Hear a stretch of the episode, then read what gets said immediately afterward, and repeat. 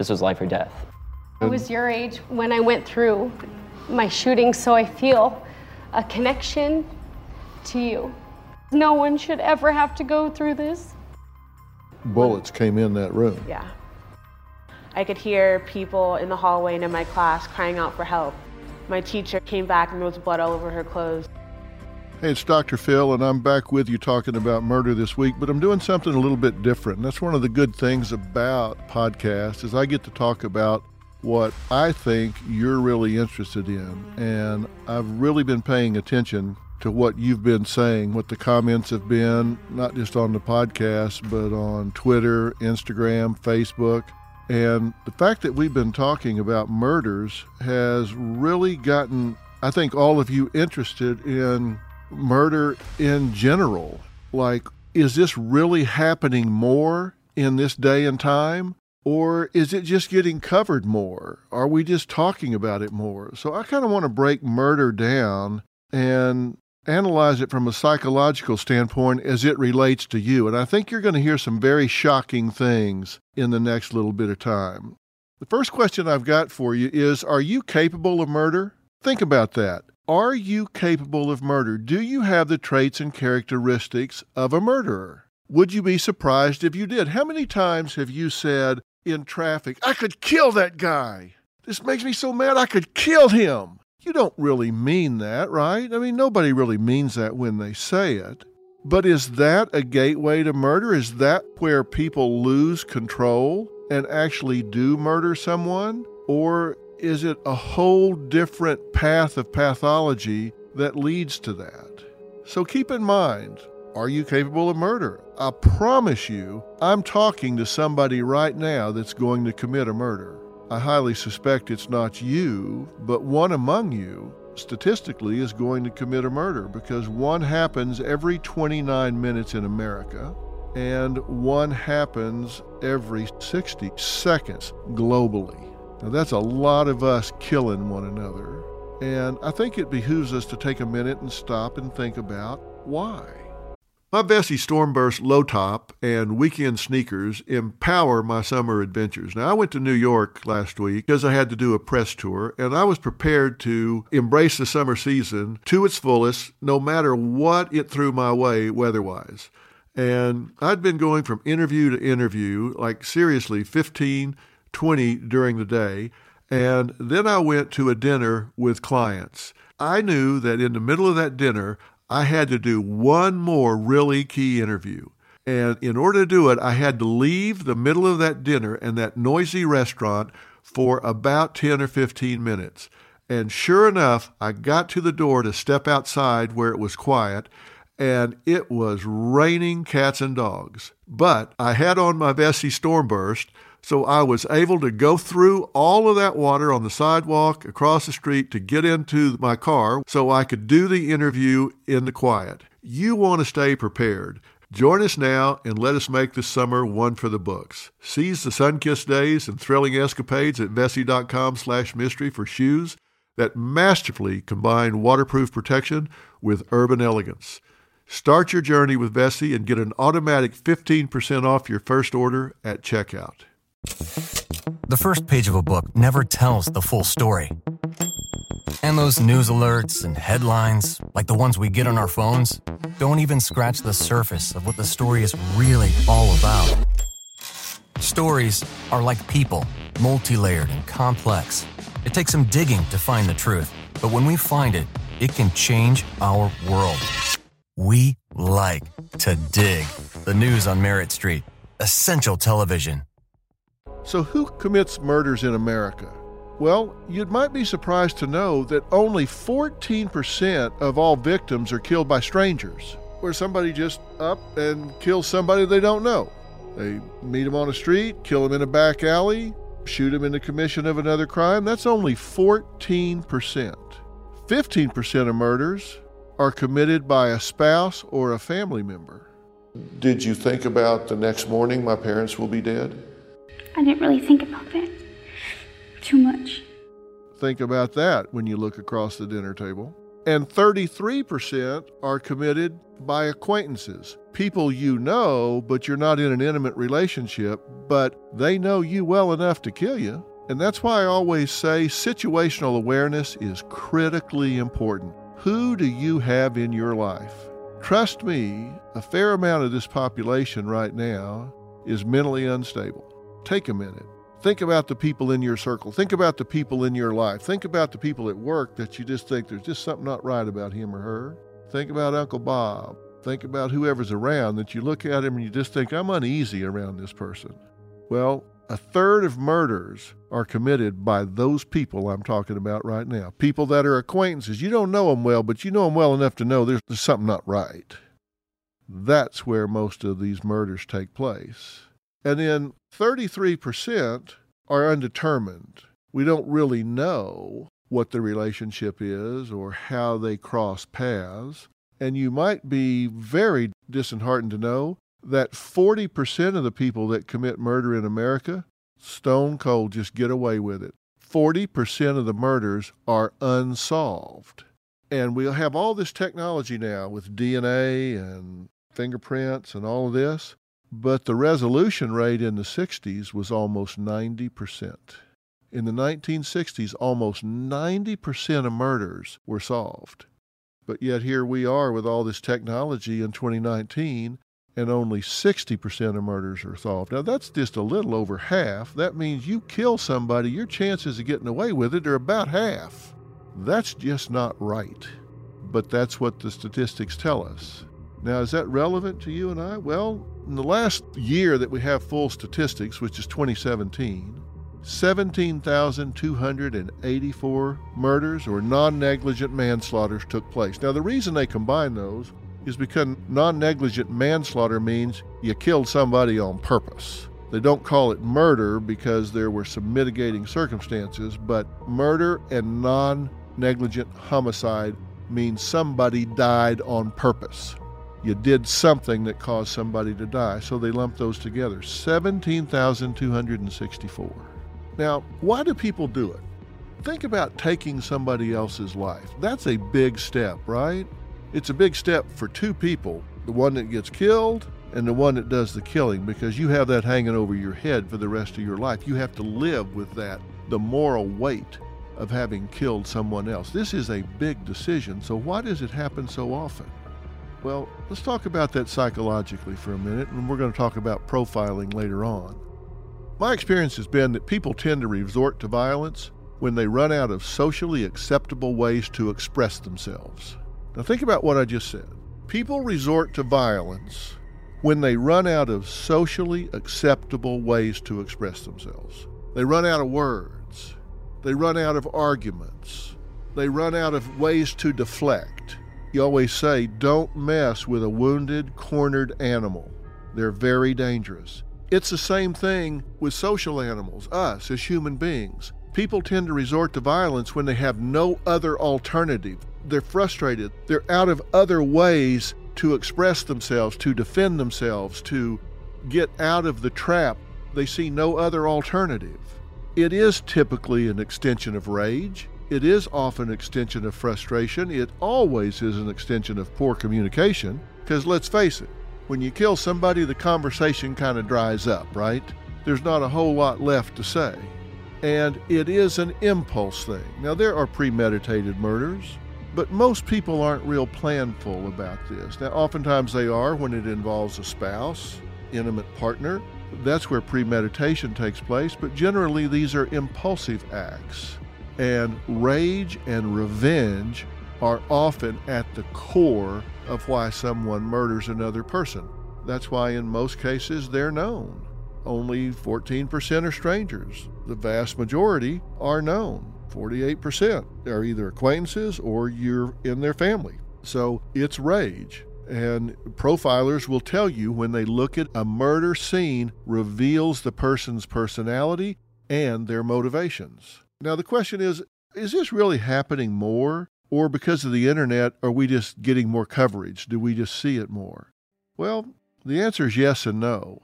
There was a sharp rise in murder rate after 1963, and it peaked between 1970 and the early 90s.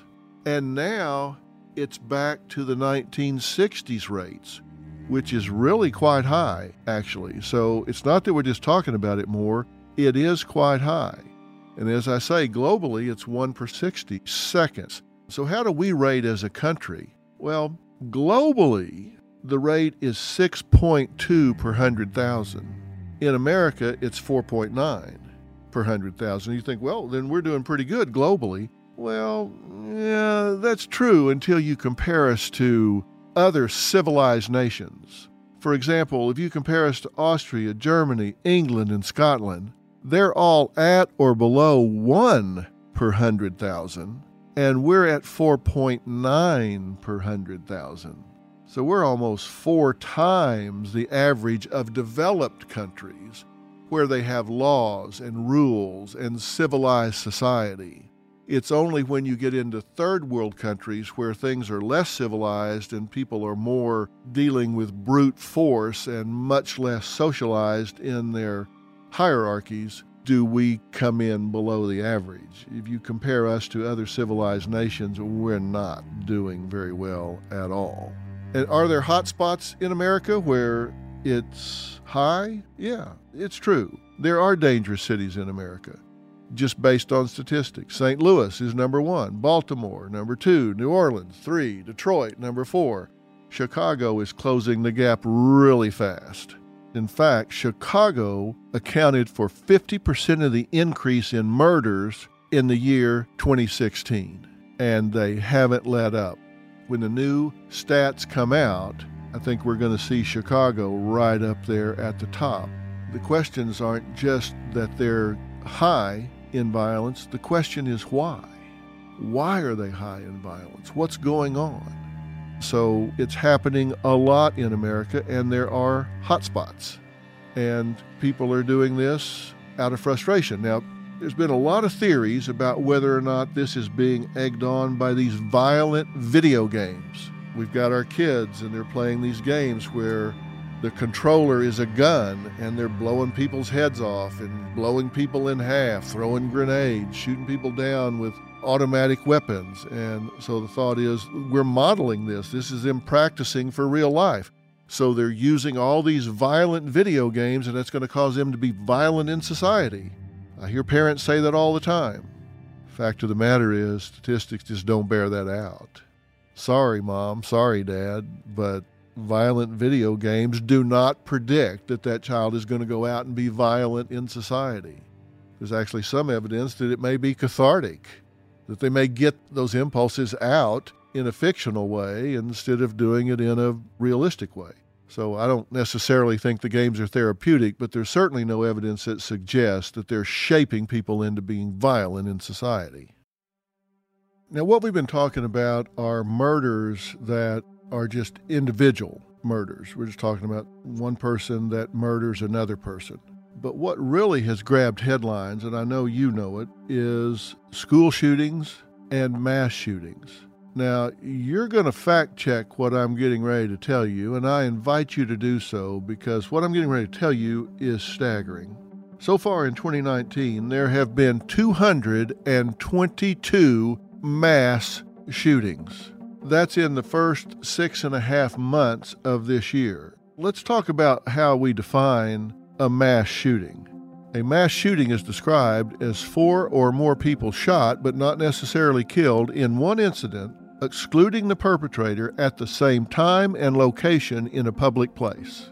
And this excludes terroristic attacks, gangland shootings, drug related shootings. These are where someone without that kind of an agenda terrorism, gangs, a gang war, or a drug war go in and start shooting fellow citizens.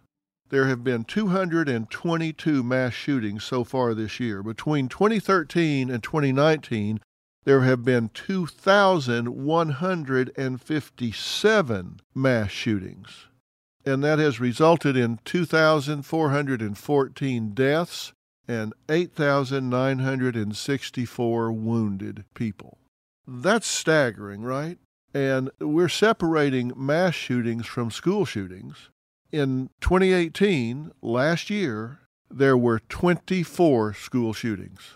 And so far this year, there has been one per month. There have been eight school shootings so far in the first six and a half months of 2019. That just seems unbelievable, does it not? America sees roughly one shooting a day. And the Las Vegas Strip Music Festival shooting on October 1st of 2017 was the deadliest U.S. mass shooting, where 59 people were killed. We just kept hearing gunshots and gunshots. I knew I had got shot, and I just went down. And I kept saying, I have to get my friend, I have to get her. I thought I was gonna die. And I'm so glad that we made it out alive. Because it could have been so much worse. Those numbers are obviously concerning. They're staggering. No one would think it's happening that often, either in school shootings or in mass shootings. So the question obviously follows who's doing this? What's causing it?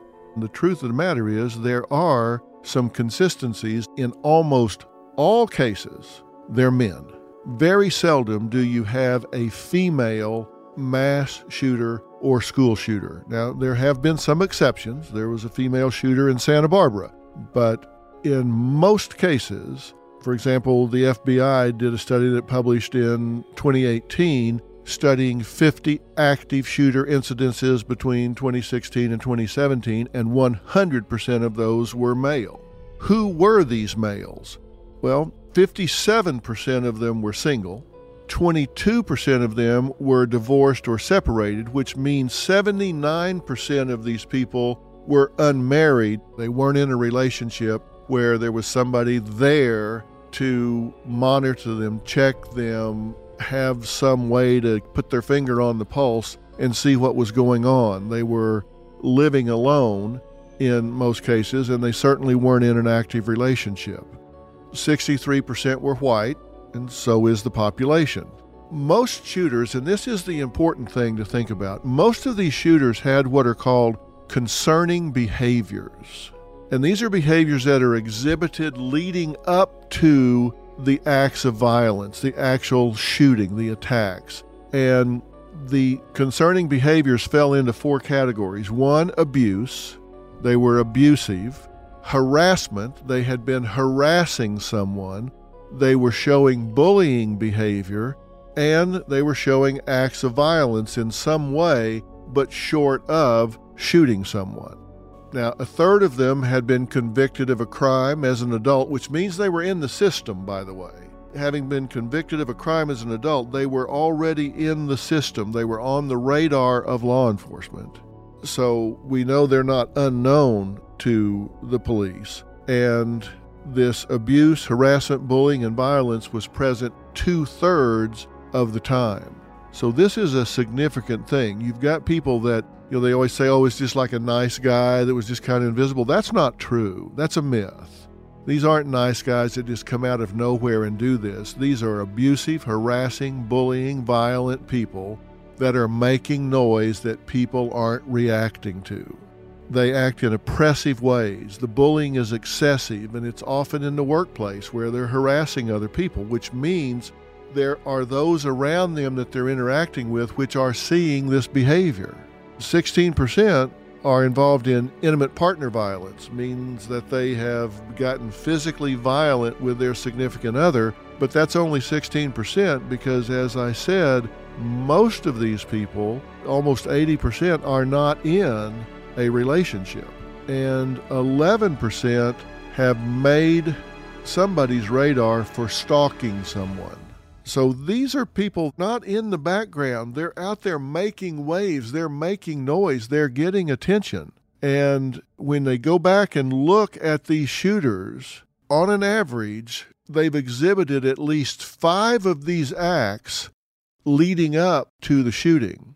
And in 80% of the cases, at least one other person knew what they were going to do before they did it. Now, think about what I just said. In eight out of 10 cases, they had told, signaled, messaged, written in some way another person, I'm going down there tomorrow and shooting that place up. I'm going back to my job where I was fired. I'm going to the post office. I'm going to the school. I'm going to the mall, I'm going to the nightclub, or I've been rejected, whatever. They've told at least one person what they're going to do and when they're going to do it. Oftentimes, this gets on the radar of law enforcement and still it's not reacted to. Why? Because oftentimes threats are not carried out. More often than not, they're not carried out. But still, in 80% of the cases, they've told at least one other person what they're going to do. In 60 some odd percent of the cases, they've told two or more people what they're going to do. And by telling them what they're going to do, I mean as blatant as saying, don't go to work tomorrow because something bad's going to happen. I've had it. These people are going to pay. Don't go to work tomorrow. You don't want to be there. Where they flat out warn somebody, you don't want to be there tomorrow because it's going to get bad, it's going to get ugly. Or they flat out shown somebody their guns, their ammunition, their drawings, their plans that they're going to go shoot the place up. And either the person does nothing about it or they tell law enforcement and law enforcement doesn't take it seriously or says there's nothing we can do until they do something or it gets caught up in the bureaucracy. But think about what we're saying here. There have been 222 incidents of this so far this year. And do the math. In over 150 of those cases, based on statistics, somebody knew it was going to happen before it happened, and nobody did anything about it. That's not good. There's another category that I need to add to this so we can think about it, and it's very disturbing, maybe the most disturbing of all, and that's what I refer to as the family annihilator, familicide. This is defined as the killing of multiple family members at the same time and in the same location. And that means someone goes home, walks in the door, and kills everybody in the house. Now, this doesn't happen nearly as frequently as do the mass shootings or the school shootings, but we're talking dozens of times over the last several years.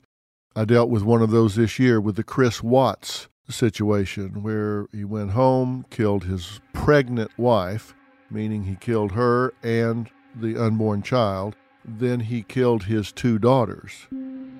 He strangled her to death and began wrapping her up in a sheet. Did Bella witness any of that? Bella walked in and asked, What are you doing with mommy? He walks over and takes uh, Cece's favorite blanket and uh, smothers her to death. He annihilated the entire family. Now, oftentimes they then kill themselves. In this case, he did not. And people often look at me and say, Dr. Phil, who does that? Why not get a divorce? Why not run away? Why not do something? But why kill everybody? Who does that kind of thing? People say that a lot, but when they say it to me, it's not rhetorical. They're really asking who does that kind of thing. And I can tell you who does it.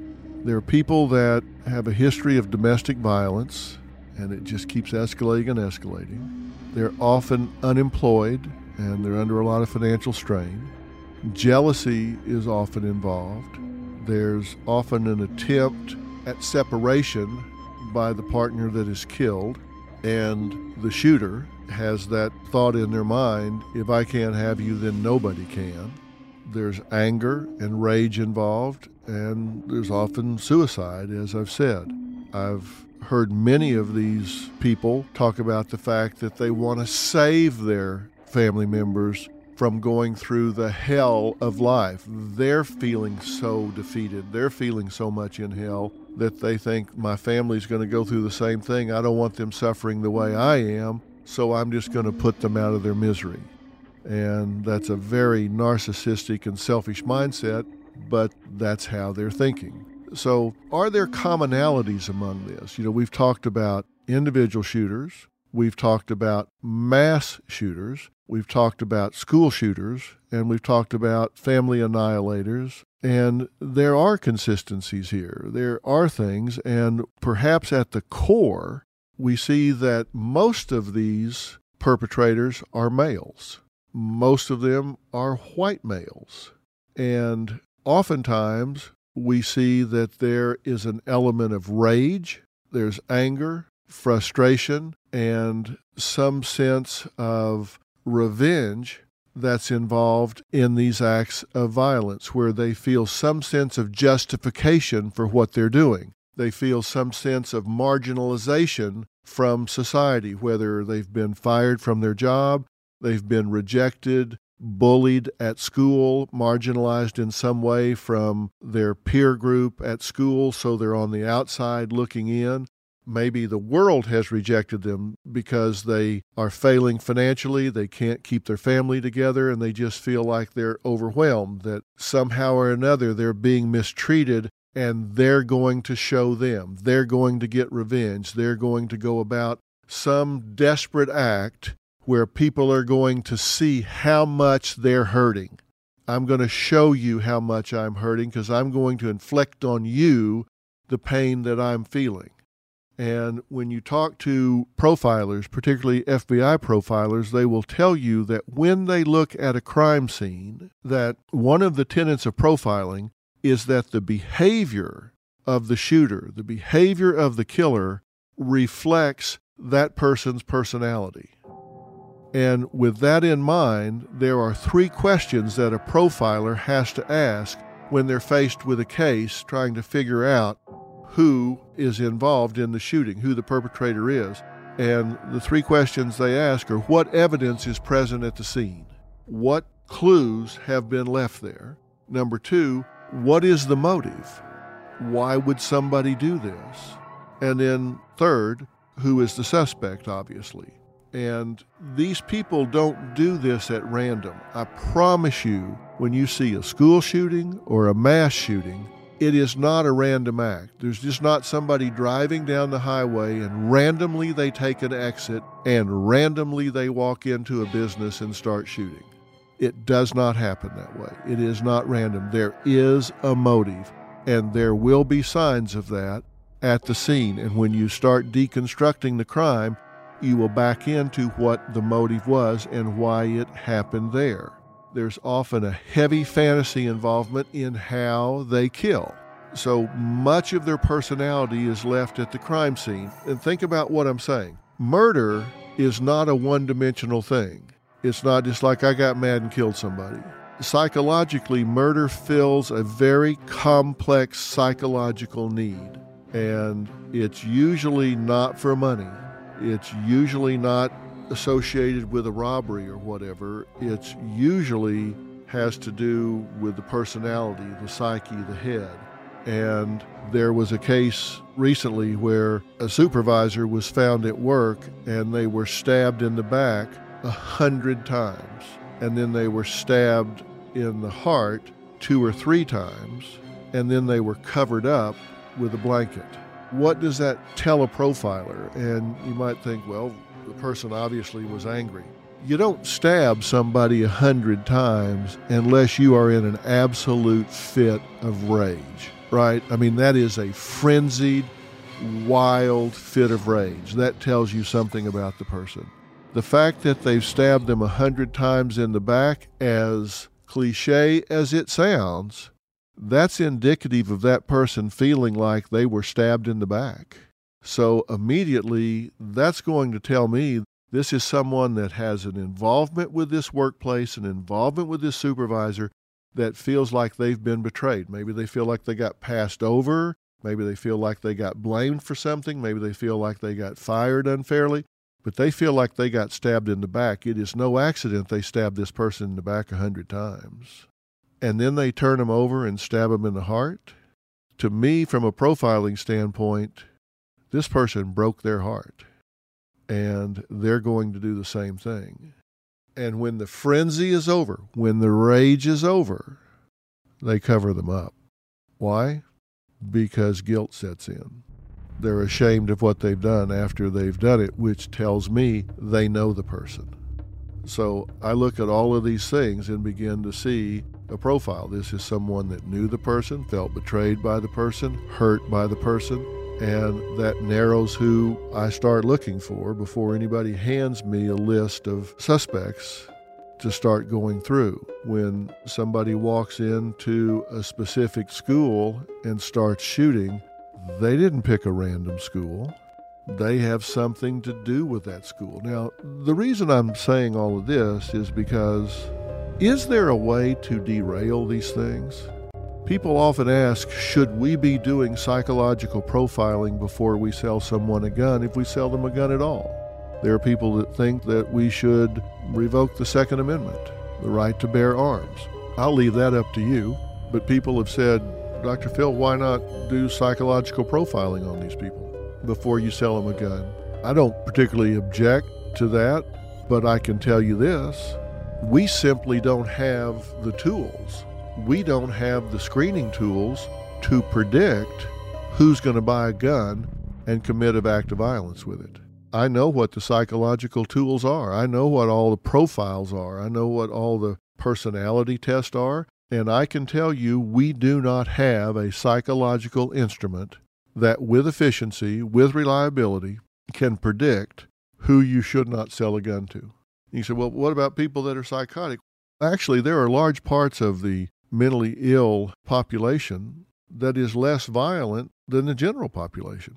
So you can give people psychological tests and maybe it creates some kind of a database that can be used in the future, but I can tell you there is no test you can give someone that's going to predict whether or not they're going to take that gun, walk into a building and shoot up the people that are in the building.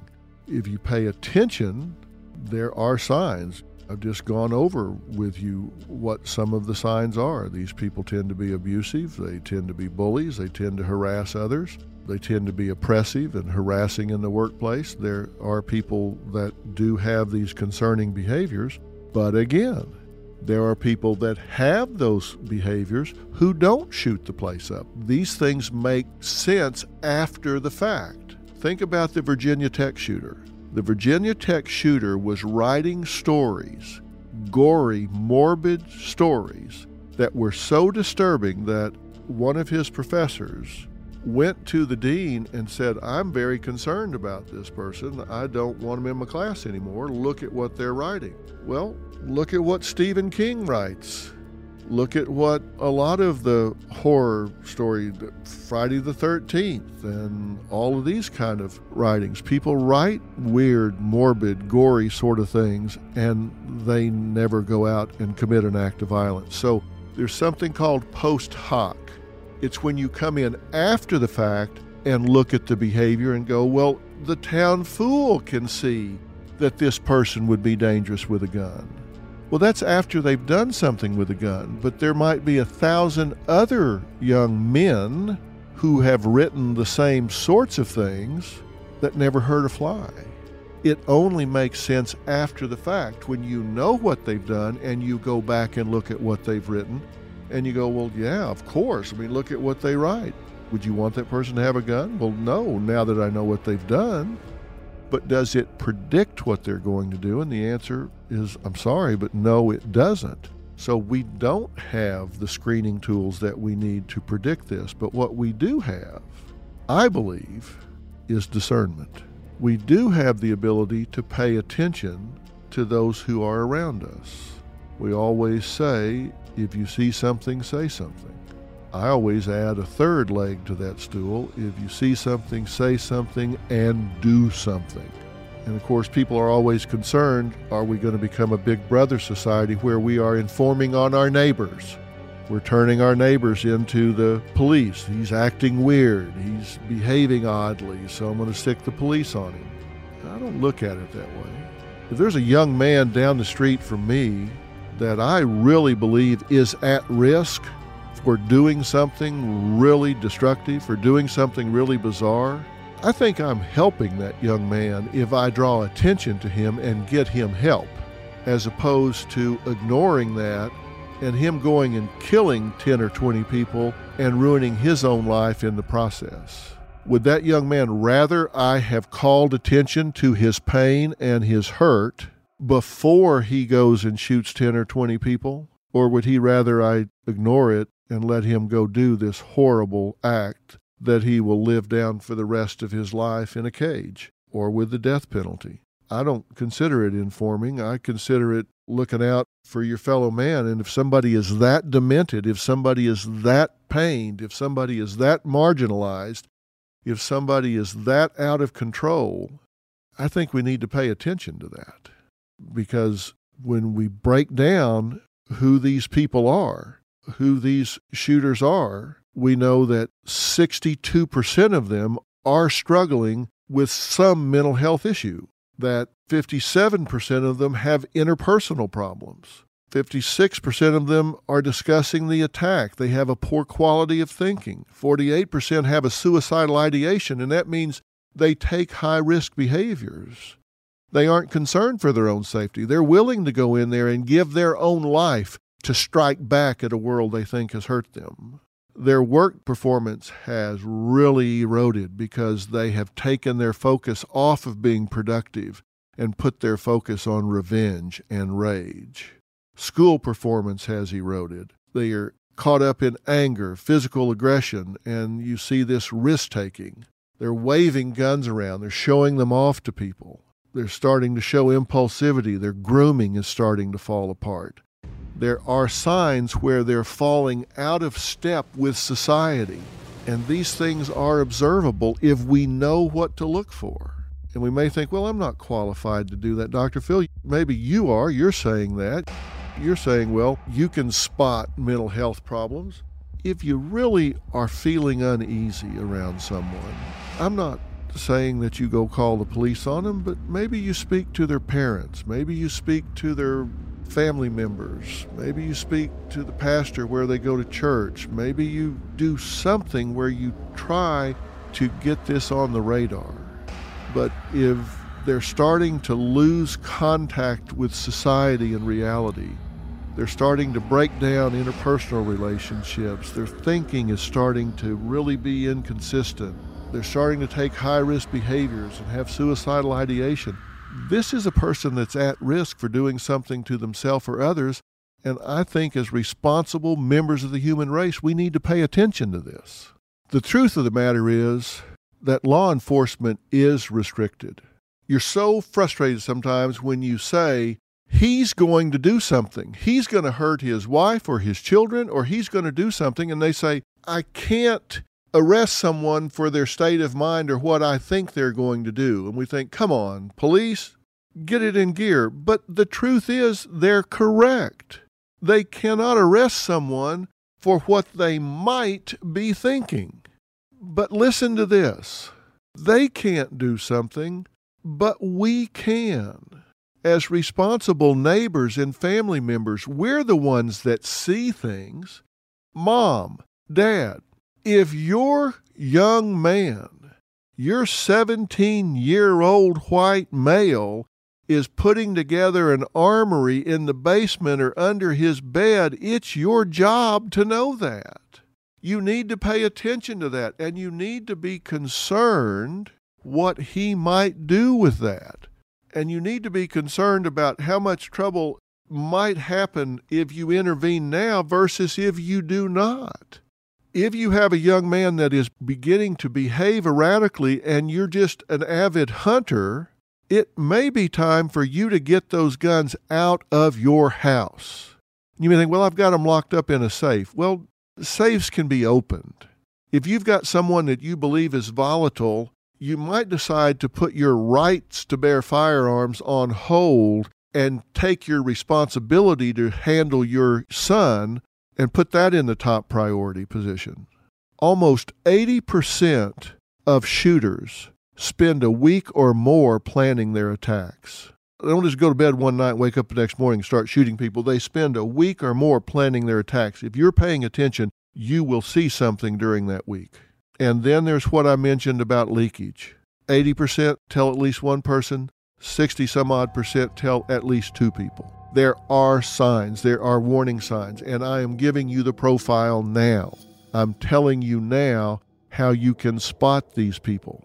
The people most likely to notice these concerning behaviors are the people who know the shooter the best family members, co workers. And law enforcement depends on us, family, friends, classmates, to bring these people to the attention of either the authorities or the helping profession. They're depending on us. They can't be everywhere. The people in the best position to help are the ones that know the shooter the best because we're the ones that are there to see them start to disintegrate. We're the ones there to see the concerning behaviors that I've mentioned. We're the ones there to see them starting to withdraw and feel marginalized and plan. We're the ones to pick up on the leakage. And mom, dad, spouse, typically you're on the hit list. So you have a stake in this game beyond just what your young son might do. And I keep saying young son because between 94 and 100% of mass and school shooters are males. So that narrows it down for you. If you have a young male, 17, 18 years and up, and they're beginning to show these concerning behaviors, and your stomach, your gut is telling you something's not right, act on that. And what do I mean when I say act on that? Talk to them. Reach out to resources. As I say, counselors, school counselors, pastoral counselors, their friends if they have them, whatever. Burying your head in the sand is not an answer. What I'm going to suggest you do is look for clusters of behaviors. If you see one isolated behavior, it's probably not something that's going to send you into a frenzy of concern. But you look for clusters of behaviors. If you see several of these concerning behaviors, and you see the person withdrawing, and you see the person beginning to make threats, take high risk behaviors, all the things that I mentioned, and I've mentioned 15 or 20 different things that are consistent with these young male shooters. If you see a cluster of these things, three, four, five, or more of these things occurring at once, this is when you should really start paying attention. Maybe they show one behavior, like they're harassing somebody at work. Okay, so they talk to HR and they get some counseling and hope they can get past that. But you couple that up with five or six other of the concerning behaviors that we've talked about. Now you need to start really paying attention and you need to start stepping up and intervening in some way. And the first place to start is with the person. Talk to the person. They will tell you how they feel if you ask them about it. And if what you hear causes you even greater concern, now it's time to go outside and get help from somewhere else. I wanted to take this break because we've talked about some situations where people have lost their life and we've analyzed that. And I'm going to continue to do that because I think it's interesting. I think it's a part of our humanity that we need to understand. But because so much is going on right now, because we have had 222 mass shootings already this year, rather than just talk about specific cases, I wanted to talk about the act of murder itself because it is happening at an alarming rate. Mass shootings, school shootings, and individual killings are happening at an alarming rate. And when we get back to our series, we're going to talk about people that are accused of murder when they're innocent, people that have perpetrated crimes in ways that are really hard to unravel.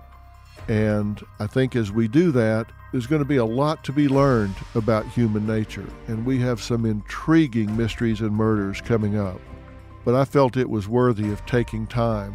And I want to hear from you what you think about what we've talked about today with regard to murder and we're going to have resources on our website of where you can call, what you can do, and we're going to list these concerning behaviors, these traits and characteristics of mass shooters, school shooters, and those that are likely to run out of coping energies and commit crimes. And hopefully, this can raise your awareness and you can spot these high risk people that need help before they take tragic, tragic actions. I'm Dr. Phil.